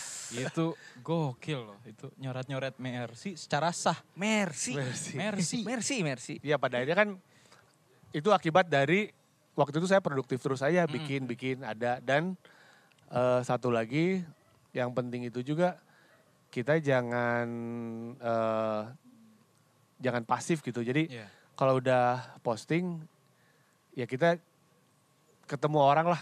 Maksudnya kita networking lah, Iya, jalin iya, net iya. networking, jalin jalin networking. Oke.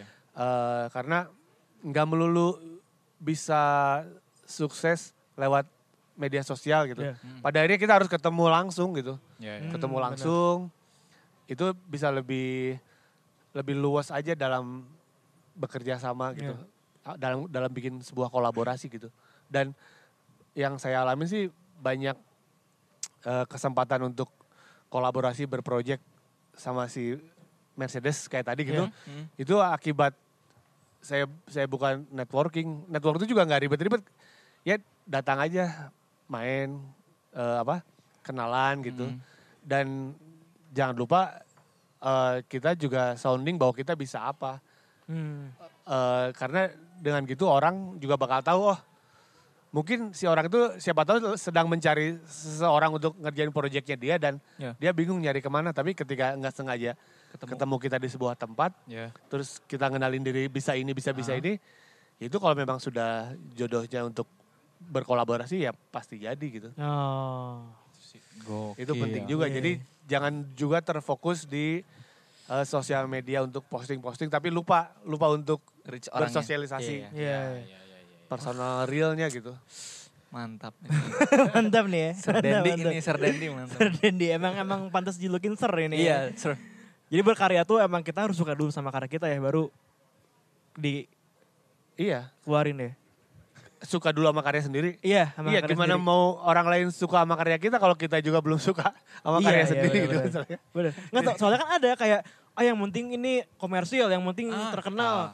Bener, ada juga Ada nggak juga nggak ya. salah juga nggak salah juga ya mungkin eh, dia memang tujuannya, seperti Tujuannya, itu ya. tapi Hmm. memang ada baiknya sih eh, apa kita berkarya sesuai apa yang kita suka sesuai, Iya. sesuai taste kita karena pada akhirnya orang tuh juga ngelihat karakter kita sebagus apa pun kita tapi kalau ternyata karakternya sama sama karya orang lain ya nggak ada nilai lebihnya gitu Iya, iya. tapi bisa jadi ini jelek banget tapi ini beda di antara yang lain. Ya bisa jadi itu itu terpilih gitu. Hmm. jadi ada karya-karya yang saking jelek ya itu bisa jadi bagus. Ada loh ada Ba- yang iya, yang iya. ya banyak, Banyak lah sok banyak, siapa banyak. yang kartunis atau ilustrator yang sebenarnya karyanya ya cuman coretan doang garis. Dibanding ada ilustrator lain yang wah Realis. warna realis backgroundnya hidup apa segala macam. Tapi ya orang kan pilihnya karakter. Dan wah ini eh, sederhana tapi ah, ini ini beda nih dari yang lain bisa pilih kayak Mhm. gitu gitu Oke, oke, oke. Yang melenyon-melenyon gitu. Iya. banyak Banyak, Betul ya, sih, banyak. Tapi kalau misal ngomongin karya, karyanya Mas eh, Acong nih yang paling suka apa nih? Eh, Waktu ngerjain proyek kan apa kek atau apa mungkin? yang ya itu sih salah satunya yang kolaborasi sama si Mercy. Mercedes Benz itu Hmm.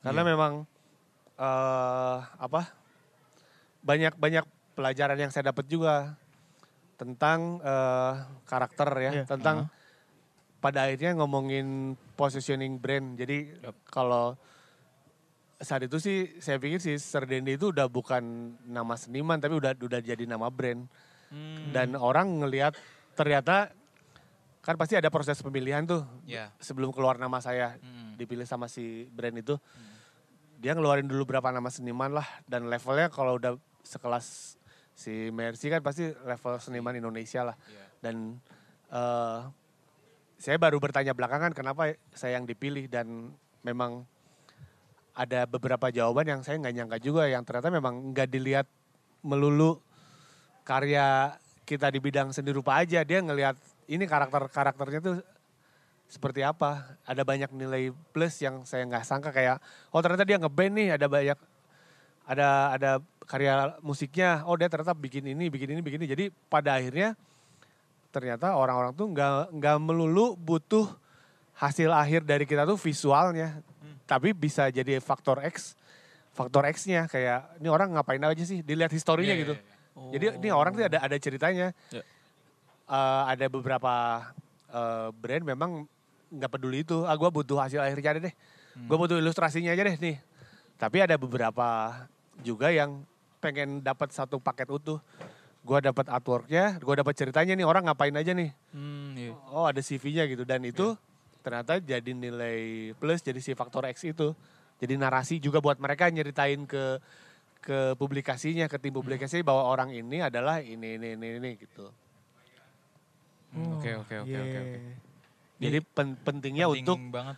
untuk tetap melakukan apa yang kita suka gitu. Nggak melulu harus satu kalau sukanya banyak ya coba aja lu cobain semuanya. Cobain semuanya. Tuhin semuanya. Eh, Kang Acong, Kang Acong ini sesering apa sih bikin karya yang gratis itu? Even untuk acara atau teman sendiri gitu. Karya gratis. Karya yang Wah dulu awal-awal mah gratisan lah semuanya. di dibagi-bagi gitu kan? Zaman ah, maksudnya karya apa karya? Iya, karya- karya apa pun. lukisan di, Iya. dibagiin. Ya atau atau karya yang gratis aja gitu. eh kalau karya kalau desain sih sering ya kalau Ya. kalau desain ya kalau misal orang temen tolong desainin ini dulu dulu dulu, dulu sering Oh, atau jatuhnya itu mah bukan desain grafis tapi desain gratis. ya desain gratis maksudnya itu Harga kan temen nggak? bukan harga temen lagi itu Oh, iya. dikasih gratis Dikasih gratis. Ya, dulu dulu kalau kalau sekarang mungkin ya bikin karya Ya. eh karena ada ada ada harganya lah kasarnya lah tapi juga ada itu tergantung balik lagi tergantung saya sih kalau misalnya saya pengen ngasih ngasih ke temen Ya. karena saya pengen dia punya karya saya atas satu atau lebih alasan ya udah saya kasih aja gratis gitu. Hmm.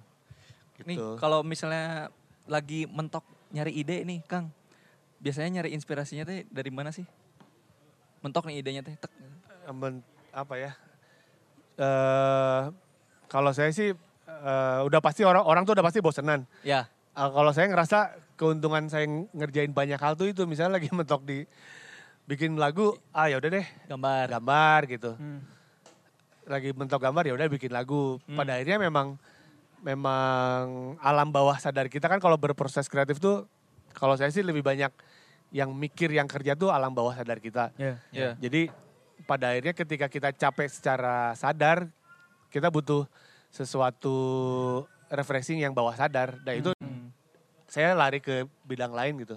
Untungnya banyak Untung, gitu ya. Untungnya banyak. Jadi lain. apa tingkat stresnya bisa di- dipecah lah gitu. Minimalisir. Jadi ketika udah udah udah misalnya aduh bikin lagu mentok eh coba gak gambaran deh. Biasanya juga ketika ngegambar bawah sadar kita tuh mecahin masalah yang si lirik lagu itu. lirik. Oh iya. Oh. iya, iya. Jadi eh, sebenarnya apa pun yang eh, kita hadapin kesulitan berkarya, Hmm. Break aja sebentar, terus biarin bawah sadar kita refreshing. Hmm. Nanti sebenarnya tanpa diminta pun secara alami kita bakal mikirin solusi yang lagi mentok itu. Ya. Biasanya gitu sih. Jadi Oh. jangan terlalu dipres. otaknya. Oh, otaknya wah bikin enggak. Break dulu, santai ngapain dulu lah. Ya. Makanya ada istilah sebat dulu deh. Nyebat. dulu, santai terus ntar baru Balik lagi. bikin lagi. Kan jadi sare biasanya. Jangan sebat. Enak gitu. Ah nongkrong ah sebat ah. Cabut. Minggu itu balik ya. Nah, kemba- kembali lagi ke bahas ini apa eh, kolaborasi kan tadi kan Ya. udah sama Mer- Mercy. Ya. Selain sama Mercy ada apa lagi sih kan? Eh, kalau di bidang kesenian rupaan, saya beberapa kali ilustrasi ya. Iya. Bikin ilustrasi dulu sih kebanyakan media cetak majalah. Oke. Si Rolling Stones, Rolling terus Stones. dulu ada apa ya majalah Bazar, No, bazar. masalah eh grupnya mereka lah, grup-grup beberapa Hmm. majalah mereka karena ya itu tadi mereka cari ilustrator yang eh, ada faktor X-nya, maksudnya nggak nggak cuman ilustrasi doang. Iya, Jadi iya. begitu dia nyeritain juga ada ada oh ini ternyata dia band ngeband apa segala macam. Oke, oke. Hmm. Si apalagi ya kolaborasi kalau sebagai ilustrator sih rata-rata itu aja sih. yang yang di sejiwa itu yang Oh kalau yang bukan? yang sejiwa itu apa bukan kolaborasi itu namanya eh, istilahnya dibeli. commission, commission, Commission. jadi Oh, commission ngerjain project ya? ngerjain si mural project aja per project. Hmm. Jadi Iya, iya. ada beberapa yang memang pengen karya saya itu dalam bentuk mural, Hmm. ada yang dalam itu, Kang. bentuk lukisan gitu. Hmm. ya si sejiwa itu kebetulan yang sejiwa. kolaborasinya si mural. dalam Oh, mural. di mural. Nah, kalau misalnya ngomongin kolaborasi, ada nggak sih hal-hal yang emang harus banget dipikirin sama Kang Acong gitu? Misalnya eh, Value-nya gitu. value-nya kayak atau misalnya Harga. harga atau mungkin apa lagi? Image. Im- branding. iya gitu. Ada nggak sih yang dipikirin dan juga di eh, apa ya? Kriterianya Yotoin lah dulu ya. lah, kriteria Oh, lah. Kriterianya. Kalau dulu awal-awal mah si kolaborasi nggak pernah mikirin eh, nilai ekonomisnya ya. Pasti nilai kepuasannya dan silaturahmi aja gitu. Oke. Silaturahmi dan eh, itu itu tadi networking. Jadi sama-sama branding lah. Soalnya kolaborasi itu harus saling menguntungkan. Bukan dari sisi ekonomis aja sekarang kalau Iya, kalau iya. dulu sih awalnya kolaborasi ya apa untungnya buat lu ya kita sama-sama aja lah saling menguntungkan. Jadi eh apa? Awalnya nggak nggak nggak mikirin nilai ekonomis ya. Yang penting kita berkarya bareng aja. Iya. Dan untuk mereka yang mau mulai atau baru mulai itu memang disarankan banyak-banyak kolaborasi sih. Iya, iya. Karena buat latihan kita juga dalam kerjasama sama orang atau dalam iya. memahami klien lah istilahnya Ah, ah, lah. ah, ah. Dalam menerjemahkan sebuah eh, konsep ke dalam karya visual. Misalkan Iya. kalau kolaborasi sama eh, majalah misalnya saya, dia dia pengen tolong ilustrasiin tulisan pendek tentang ini ini ini nih. Nah kita kan jadi terlatih kan, oke harus baca, harus belajar, Iya. harus memvisualkan sesuatu yang based on si cerita itu. gitu. Oke. Oke, oke, oke. Kang, saya mau nanya satu lagi Kang ini mah. Kalau Kang Dendi disuruh milih gitu, Sir Dendi yang dikenal sebagai musisi atau seniman? Walaupun sama ya Eh, tadi ya. Sama ya, ininya. apa ya? Atau misal Seniman yang bermusik lah. Seniman. ya. seniman yang bermusik. Biasanya kan kalau interview sama wartawan ada tuh Sir Dendi di bawahnya tuh Iya. keterangannya tuh apa tuh? Saya bingung. Komedian? Eh, eh, komedian Lawak atau gitu biasanya. Apa ya? seniman, musisi. Eh, praktisi supranatural kali ya. Oke, oke. yang itu gambar-gambar. Iya, iya, iya. Yang gambar-gambar. Ya, itu sih paling. Siapa namanya? Eh, apa Patino Sidin, bukan? Bukan, Bukan, apa eh, yang Ustadz Soleh Pati. Ah, Soleh Pati, Soleh Pati. Soleh Iya, Pati Soleh yang tutup tuh kan. Gimana gimana? Ya orang, ya paling itu aja sih seniman yang bermusik lah. Ya, ah. Karena memang kalau dibilang seniman pure juga nggak seniman-seniman banget ya. Kalau saya sih apa eh, nggak pernah mengklaim diri sebagai seorang seniman, Seniman. gitu Iya, atau, iya, atau iya. sebagai seorang musisi karena ini semua based on kesukaan saya aja. Iya. Cuman memang kebetulan karena saya lahirnya lebih awal dari teman-teman generasi sekarang, ya mungkin saya lebih dikenal gitu daripada apa generasi yang sekarang yang di bawah saya gitu. Hmm. Iya. Ya, Apalagi banyak yang di... masih durasinya masih aman. Masih aman. Masih, Masih aman. nih? Tiga jam, tiga jam. Tiga kita jam. kita ba- kita bakal uh, lanjutin ini obrolan dan ini kan udah mulai tadi kan udah ngomongin seniman, udah ngomongin uh, Musisi. ter- musi- uh, musiknya, Musik. Sir Dendi, Teenage Death Star. uh, wah, udah banyak nih, tapi uh, saya pengen ngobrolin tentang industrinya sih Kang gitu. Oke. Karena kan emang kalau misalnya dari awal Banda Inung dibikin ini kita pengen uh, atas dasar kegelisahan kita sebenarnya yang kita ngerasa nih eh, di umuran angkatan kita nih yang jauh banget nih sama Kang Acong. Harusnya saya manggil Pak atau gimana sih Kang saking jauhnya gitu ya. Om Dendi. Om Dendi. gitu. Oh udah ada ya Om Dendi? Udah, Udah, udah, udah ada. Angkel. Ser, ser, Angkel. ser Dendi gitu. Dan eh, kita ngerasa ada ada ada sedikit gap di Bandung nih untuk kalau ngomongin industri kreatif gitu. Karena kita tahu dulu tuh eh, industri kreatif Bandung tuh sangat-sangat hidup, sangat-sangat rame lah pokoknya. Wah, bikin apa pun kayaknya jadi gitu pada zaman itu.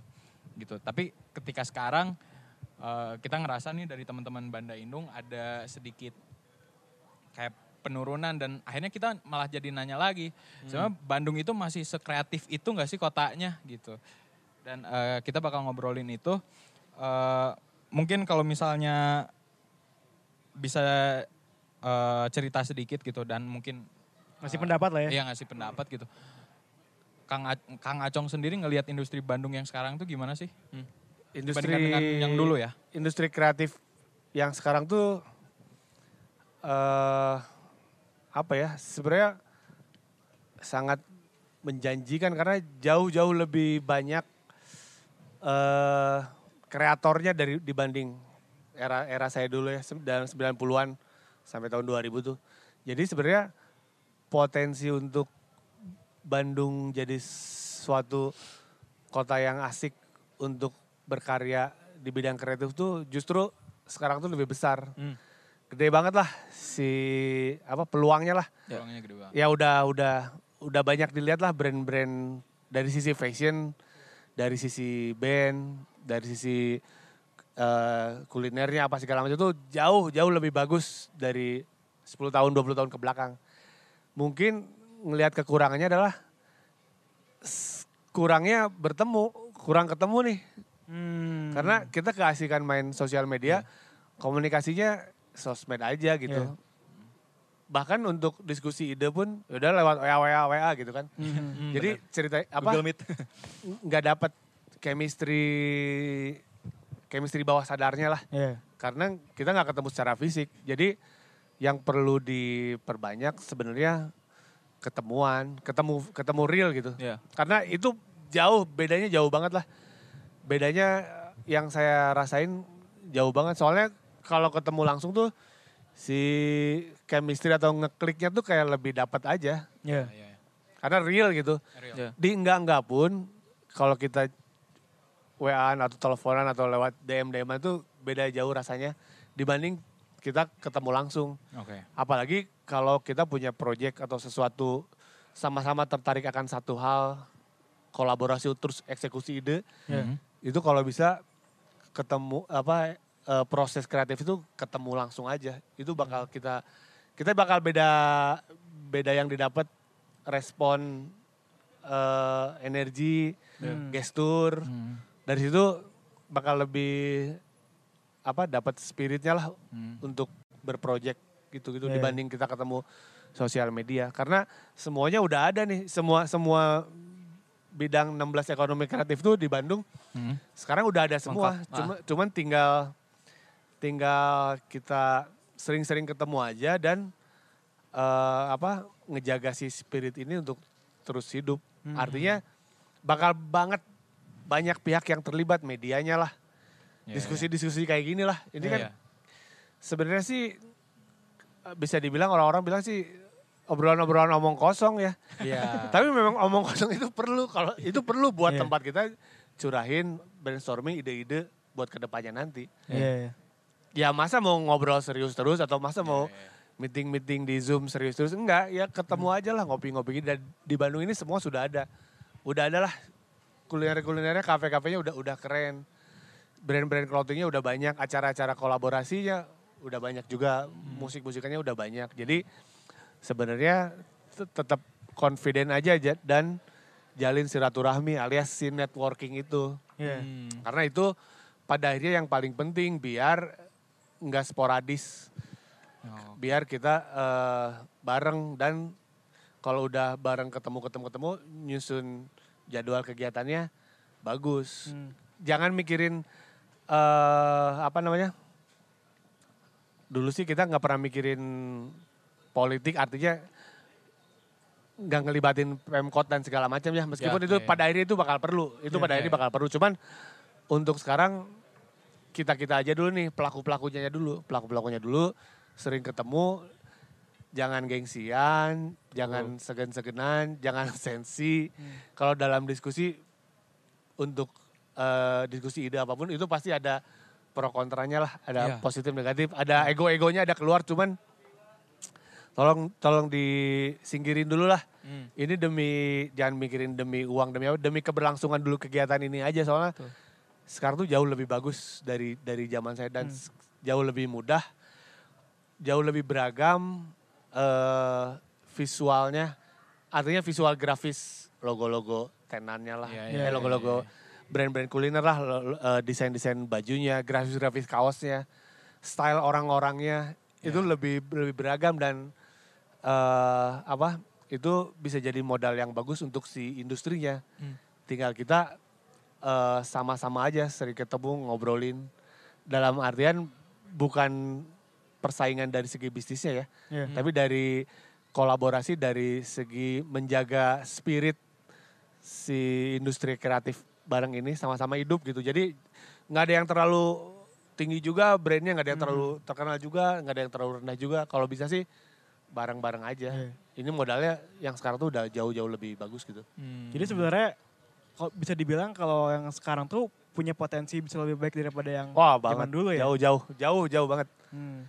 Market, eh mar kalau ngomongin market, Hmm. Ya. market sekarang udah lebih gede. Kalau dulu kan istilahnya eh tahun 90 sampai 2000-an itu Hmm. susah nyari orang jual kaos band lokal tuh susah gitu kan. Sekarang Iya. pada nyari. Dulu tuh susah bikin lagu, rilis lagu band lokal tuh susah nyari pendengar. Sekarang kan lebih banyak, lebih gampang. Hmm. Dulu tuh bikin makanan brand sendiri tuh masih kalah sama restoran-restoran yang udah ada gitu. Iya. Sekarang tuh sekarang udah kebalik nih. Sekarang si anak-anak mudanya yang menguasai, mereka yang lebih banyak jadi pelaku-pelaku kreatifnya. Ya. Udah sekarang udah orang nggak- denger lagi tuh factory outlet ke Bandung tuh ke factory outlet udah nggak ada lagi. Hmm. Orang udah udah ya udah cari aja brand lokal Bandung apa yang bagus. Nah Iya. itu sebenarnya harus disadari itu sebuah positioning yang bagus Hmm. Hmm. buat pelaku industri kreatif untuk menyusun ke depannya nih mau di mau bikin apa nextnya karena Iya. eh si apa brandingnya udah bener nih cuman memang belum ketahuan aja bentuknya ini mau jadi apa gitu atau mau dikemanain itu juga nggak masalah yang penting setiap unsur pelaku kreatifnya dari musik dari fashion dari apa tuh ada baiknya bertemu dan silaturahmi lah bikin Hmm. bikin sesuatu apalah biar terorganize untuk menjaga si spirit industri kreatif ini gitu Wah. jauh ting ya serius ting ya Dalam ting Kang ini saya aduh. cuma cuma serius serius Iya, soalnya iya, iya. saya tinggal di Jakarta dan Tangerang Selatan juga merhatiin si ekonomi kreatifnya Hmm. di Bandung tuh lebih agresif lebih cepat ya Hmm. karena memang secara Baru datang. geografis secara cuaca apa segala macam lebih nyaman lah jadi orang berpikir kreatif itu lebih cepat netesnya di sini dibanding di kota lain. Jadi eh, apa ketika saya diundang acara ini dan apa kita diskusi sharing bareng ya saya sih seneng nyampein itu gitu bahwa sekarang tuh lagi bagus banget lah. Tinggal dicari aja apa lemahnya gitu. Bukan lemah bukan lemah secara ini individu si brand-brandnya tapi lemah secara kolektifnya nih. Kita bareng tuh mau bikin apa. Apakah perlu dibikin yang belum ada misalnya Bandung Art Festival gitu Hmm. tapi artnya tuh tanda kutip ya bukan karya seni fine art Hmm. tapi ya semua semua pihak Semua. industri kreatif ini dibikin lah Hmm. kan sekarang lagi ada Bandung Biennale ya Ya, BDB. Nah, be- be- itu bisa digabungin lah tiba-tiba ada Bandung Kopi Festival gitu. Semua kafe-kafe si coffee shop coffee shop disatuin. Oh, bener. Ntar di situ ada acara band-bandananya lah apalah. Iya. Hmm. Acara yang eh, fashionnya lah. Kan fashion tuh ada ya apa FF Fest. F Ada. Eh, Kickfest. Bukan, Bukan, bukan. bukan. Bukan, bukan. fashion yang Itu- kolaborasian bukan itu bukan, bukan itu. itu di distro, Pak. Itu di Ini Nah, jadi apa eh, bagusnya sih ada juga satu acara yang gede ya itulah Bandung Bandung Ya, Bandung Fashion Week. Fashion Week, Bandung Fashion Week. Enggak sih, kalau menurut saya Bandung Art Festival atau Bandung Kreatif Festival atau apalah Ah, Iya, namanya. Tapi pada intinya semuanya di- digabung, diacarain Iya. gitu. Jadi eh, sebu- jadi sebuah statement juga ke Iya. Tanpa direncanakan ke, ke kota lain atau ke Hmm. ke nasional gitu bahwa Bandung tuh ada nih, ada selama ini tuh ada, nggak usah khawatir ada gap, ada ada, apa, ada segala Iya, nggak ada. Cuman kita memang belum ketemu aja. Iya. Jadi memang harus bareng-bareng sih. Sporadisnya cukup lah. Saya pikir sih sekarang eh, memang masih sporadis ya. Bikin acara di sini konten ini, fashion acara ini, kuliner acara ini ya nggak apa-apa juga. Cuman mungkin kalau bareng-bareng lebih lebih lebih bagus ada sa- satu acara lah gitu misalnya. Hmm, hmm, hmm. Nah, Kang kalau misalnya ngomongin musik nih, industri kreatif bidang musik nih. Kan banyak yang bilang sekarang tuh kayak mana nih musisi Bandung gitu. Ah. Kenapa nggak ada yang lagi kayak Seringai? Kenapa nggak ada yang lagi kayak eh, misalnya Moka atau Sigit. Pure Saturday atau di Sigit gitu. Hah? Sebenarnya ada nggak sih sekarang musisi Bandung tuh kan banyak yang nanya kayak gitu kan sekarang. Cuma kalau menurut Mas Dandi, apa sih yang salah dengan musisi Bandung sekarang? Kalau menurut saya sih nggak ada yang salah ya. Hmm.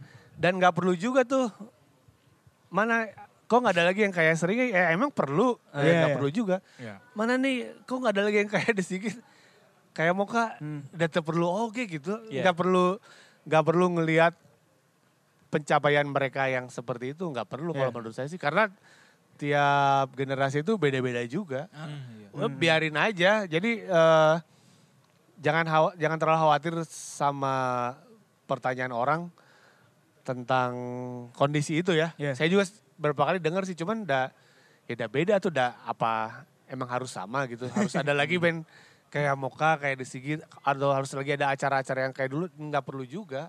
Udah biarin aja. Yang penting mah tetap berkarya apa pun itu bentuknya masalah dia nggak ternyata dia nggak ngelihat ya masalah dia gitu dan, dan kita kita mah tetap bikin ya buktinya saya ke sini ada acara-acara Iya.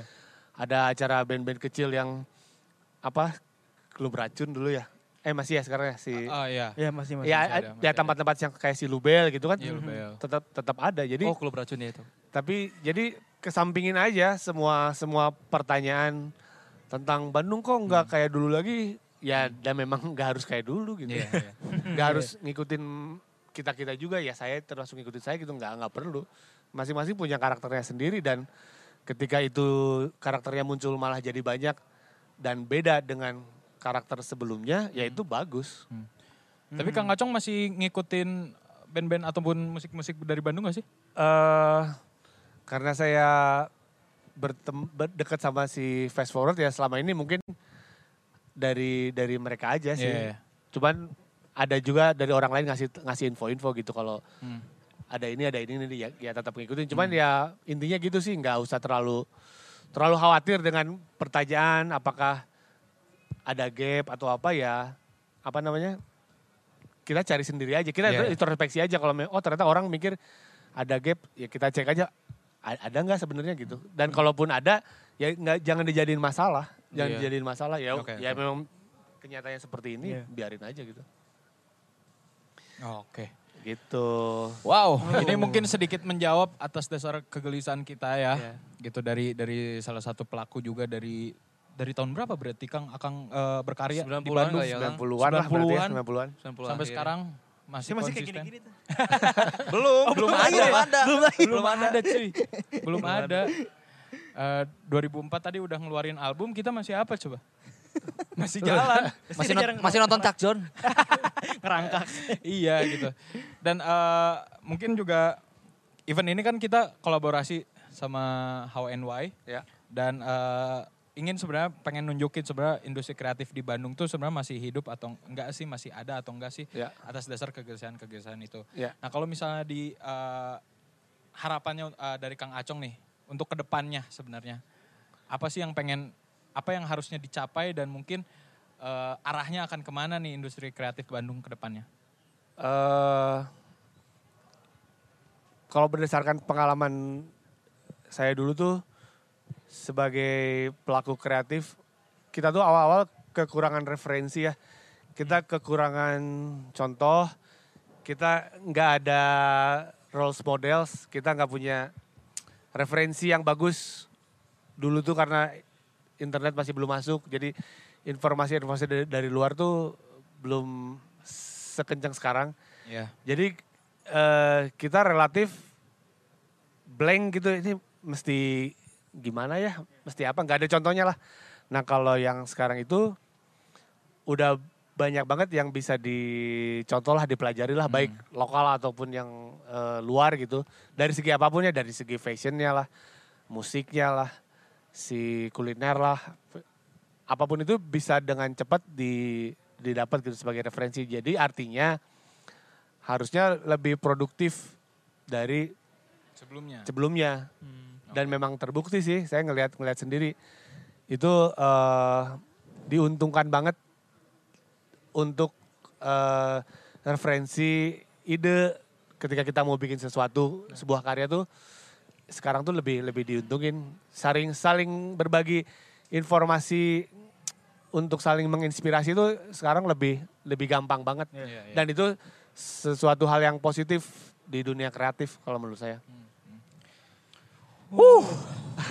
Harapannya lumayan tinggi ya. Iya, harus angkatannya. terus per- terus pertahanin aja. Ya. Terus eh, perbanyak karya yang real ya. Iya. Ya. Jangan cuma di hard disk doang, jangan jangan cuma di sosmed doang atau jangan cuma wacana meeting meeting meeting tapi nggak jadi gitu. Jangan. Iya. Perbanyak karya nyata, nggak usah mikir bagus, yang penting jadi biar orang yang menilai bagus atau jelek, biar orang yang eh, terinspirasi. Hmm. Karena inspirasi itu datang nggak melulu dari karya yang bagus. Dari karya jelek pun kita bisa terinspirasi. Terinspirasi bisa, wah si ini tuh kurang bagus. Sebenarnya bisa di gini, gini, gini, gini. Kalau Iya, mau iya. lebih bagus. Nah kan secara tidak sadar kita di, dikasih pelajaran sama si karya jelek itu kan. Iya, iya. Secara tidak sadar. Jadi inspirasi bisa datang dari siapa pun, dari apa pun. Yang penting terus berkarya aja. Konsisten. Konsisten, aja. Konsisten. Ini udah nggak bisa buat tanya jawab ya? Masih bisa, masih bisa. Masih bisa nggak? Hah? Oke. Hah? Ada yang mau nanya nggak? Ada yang mau nanya? Ada yang mau nanya? Oke. Satu orang. Ya. Ada ada kordinya nggak di sini? Enggak ada, enggak ada, enggak ada, ya? enggak ada, enggak ada, enggak ada. Oke, eh, langsung aja pertanyaannya Mas. Iya, boleh. Kasih mic. Oh, Kasih, kasih mic ya. nah itu bisa. Cingogo menurutnya. Iya, boleh. Oke, eh, halo Mas Dendi. Ya, halo. Sebelumnya thank you banget udah mau sharing bareng kita di sini. Eh, yang aku pengen tanyain sih, eh, aku kan menilai melihat eh, dari akun sosial media Mas Dendi itu cukup sangat relevan ya mengikuti zaman perkembangannya. Padahal Mas Dendi eh, terpaut umur cukup panjang sama kita. Nah apa sih tips dan trik cara da- dari Mas Dendi sendiri untuk selalu terus relevan, terlihat mengikuti zaman meskipun mungkin tidak dikonsep gitu. Dari mulai kekaryaannya, medianya apa pun agar terus relevan dan diterima masyarakat tuh kayak gimana caranya kayak gitu. Oke, eh, apa ya? Tipsnya sih, eh, kalau saya sih ya enjoy aja ya, terima perubahan yang sedang terjadi, anggap aja itu sebagai inspirasi. Terus juga yang penting sih, eh, apa? Kalau kita bergerak di bidang kreatif tuh, jangan menutup diri atas eh, karya-karya orang atau situasi-situasi di dunia kreatif yang sedang terjadi. Jadi jangan menutup diri itu artinya kita nggak nggak boleh terlalu egois atau malah harus ngebuang ego kita. Kalau saya sih sudah pasti melakukan hal itu karena bagaimanapun eh kalau apa orang yang bergerak di bidang kreatif kan si otaknya harus berpikir terus kan. Iya. Dan dia harus dikasih asupan-asupan suplemen-suplemen eh, apa pun itulah bentuknya Iya. visual lah, audio lah, apa pun itulah. Jadi si sosial media itu kalau saya manfaatnya itu untuk sebagai suplemen aja. Suplemen kalau ngelihat karya bagus atau jelek jadi trigger buat kita untuk bikin sesuatu. Untuk tetap eh, menjaga stabilitas mental gitu, biar nggak terlalu stres di satu bidang. Kita ngeliat-ngeliat sosmed, ambil yang baik, buang, buang yang buruk, sengserikan anu bodor gitu. Anu teu bodor kayak sengserikan ya kan. Suka aneh-aneh kan konsepnya ya. Iya, iya. Kalau saya sih ya buka aja, buka diri aja se- se- selebar-lebarnya. Karena bagaimanapun juga, di enggak-enggak juga, itu mah bakal terus terjadi gitu.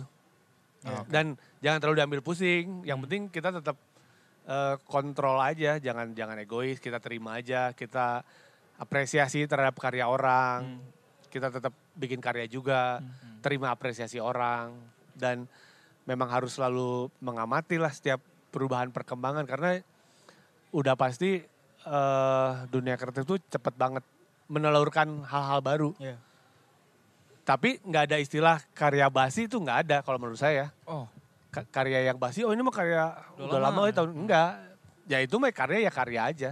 Cuman bedanya ini mungkin dikeluarinya tahun segitu gitu. Yang ini tahun sekarang, tapi secara visual sih iya, iya. Karya sih karya aja gitu.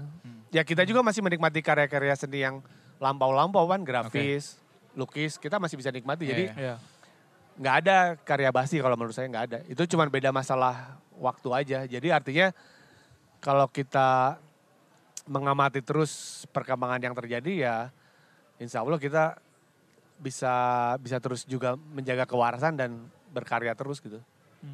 Gitu aja sih tipsnya sih enjoy aja. Keep relevan dengan zaman Iya. ya. Super. Gue udah nemu dal. Apa tuh? Kalau misalnya Mas Dandi diwawancara sama TV, Heeh. yang bawahnya apa tuh udah gue Apa nemu. tuh? Apa? Motivator. ternyata, ternyata motivator ya. Motivator ternyata. Ah, brengsek. Iya, Motivator. benar benar benar. Iya. Iya iya iya. iya. Coba nanti saya hafalin beberapa ayat Al-Quran biar Dah. Bikin buku Jadi- kan? Bikin buku. Iya. Nanti kalau misalnya ditanya sama wartawan kayaknya itu deh. Gitu ya? Cocok deh di bawahnya gitu. Ah, Serdendi salah. motivator. Oke. Sama-sama. Oke. Udah, Ada lagi? Ada yang mau ditanyain lagi mungkin? Oke. Aman Kayak udah cukup juga eh, mengingat eh, durasi kita juga udah cukup panjang buat teman-teman semua yang nonton di YouTube. Thank you banget udah stay tune. Terima kasih Sama-sama. Mas. Acong, Mas Dandi. Terima Mas. Dandi, Dandi. Serdendi AKA. AKA. sudah memberikan motivasi hidup terhadap Iya. kita. Bener-bener ini mah motivasinya. Iya, gitu kita banyak belajar sendiri uh, dari uh, Kang Dandi dan uh, terima kasih juga buat teman-teman semua.